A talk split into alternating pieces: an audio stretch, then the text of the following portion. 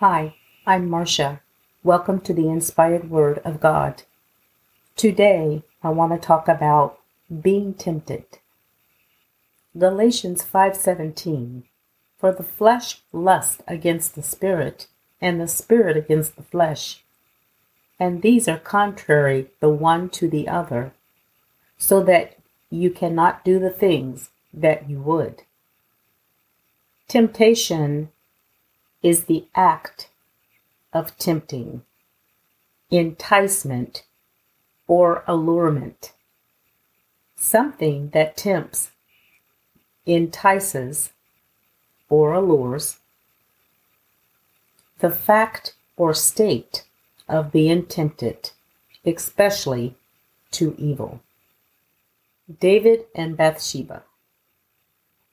In 2 Samuel 11:1 through 5, it tells us, And it came to pass, after the year was expired, and the time when kings go forth to battle, that David sent Joab and his servants with him, and all Israel.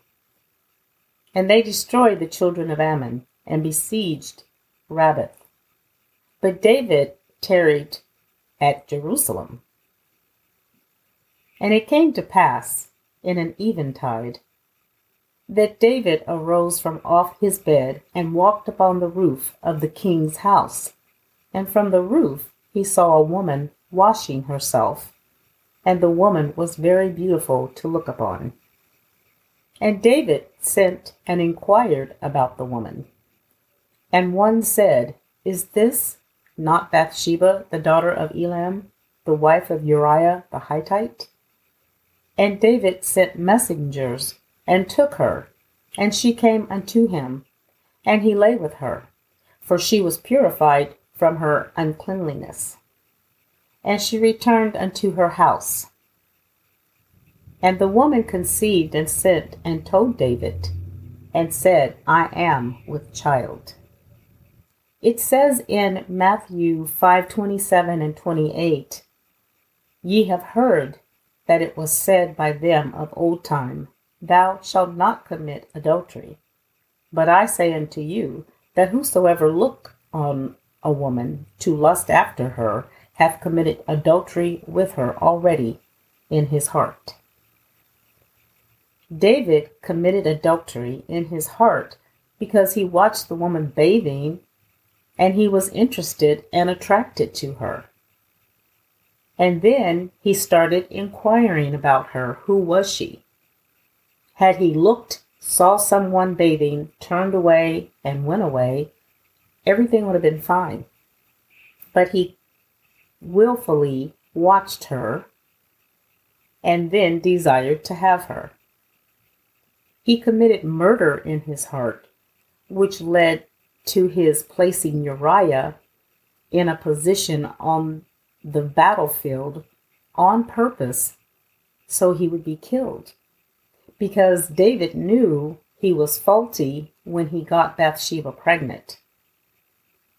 And when Uriah returned back home from the battlefield, he tried to get Uriah to go home to his wife because he was counting on Uriah laying with his wife and that would explain her being pregnant.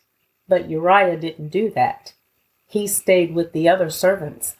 And he told King David, How can I go and be with my wife when everybody else is in tents? I'm going to stay with them. And then David tried to get him drunk on wine and in hopes that he would go and sleep with his wife. But that did not happen. He was drunk with wine, but he still went back to the tent and slept with the other servants. So David plotted to have him put on the front line where he would get himself killed. And that's exactly what happened. He died. God was displeased with David, and he sent a prophet to talk to him. The prophet told David that his son would not live. And when Bathsheba gave birth, the child was stricken sick. And David fasted and prayed for the child, but the child did die. David repented of his sin, and God forgave him. He and Bathsheba had another son, Solomon. This is the same Solomon who took David's throne once David died. The same Solomon that asked God for wisdom, and God blessed him to be the wisest man in the world. David's situation is exactly how many people end up cheating on their spouses. We as humans know what should and should not be done. But we do what we want, ignoring God. For those who believe in God, they focus on what the flesh wants and ignore God's warnings. David was a man of God, so he was not ignorant to the commandments of God and what God says about adultery. I'll repeat that scripture again, Matthew 5:27 and 28. You have heard that it was said by them of old time, Thou shalt not commit adultery. But I say unto you, that whosoever look on a woman to lust after her hath committed adultery with her already in his heart. And to clear it up some more, I will use this example. Let's say I was married and noticed a handsome man. I think to myself, he's very handsome. But then I move on and I let it go, and that's the end of it. There's no problem with that. But if I say to myself, he is handsome and I want to get with him, those thoughts in my head have turned to the flesh, triggering lust. I am now guilty of committing adultery in my heart. The sin of adultery is upon me, and that is a problem. That is what happened with David watching Bathsheba as she bathed. His looking triggered desire for her. That triggered his mind to entertain thoughts, and he acted upon those thoughts. He allowed temptation to lead him to inquire about her, invite her over, and then take her to bed. He did not have to give in to the temptation, but he entertained the thoughts. We do not have to give in to temptation. It does not hold anyone down and tie your hands. You can walk away. Our problem begins when we allow ourselves to entertain those thoughts, the what if. And if you don't stop at that point, one thing triggers the next. And before you know it, you're standing in front of someone, giving them your name and your phone number. In Matthew 26 41, it says, Watch and pray that you enter not into temptation. The spirit indeed is willing, but the flesh is weak. Our spirit wants to do right, but the flesh is weak. Our spirit plays tug of war with our flesh all the time. This isn't just about sexual immorality. Temptation plays a part in many things. What about those changes you wish to make in your eating habits? Our favorite thing to say is push away from the table. While that is part of it, there are other factors to consider, like exercise, either a lack of it or very little.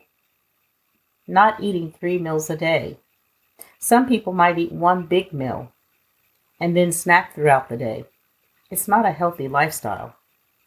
Temptation can work in any situation, but it's up to you to recognize it for what it is and gain control over the situation instead of the situation gaining control over you. 1 Corinthians 10:13 reads, "There hath no temptation taken you but such as is common to man. But God is faithful, who will not suffer you to be tempted above that ye are able, but will with the temptation also make a way to escape, that you may be able to bear it. God will make a way of escape. but you refuse to acknowledge the escape route because you are at that point of entertaining those thoughts and you want to act upon that. You don't walk away. You allow your flesh to take control over the will of your spirit. So you push the limit, you get closer, and you ignore the wedding ring on her finger, the wedding band on his finger. Beware also of material things and money. It's just another snare that will tempt and trap you if you're not careful. 1 Timothy 6 9 tells us, But they that will be rich fall into temptation and a snare, and into many foolish and hurtful lusts, which drown men in destruction and perdition.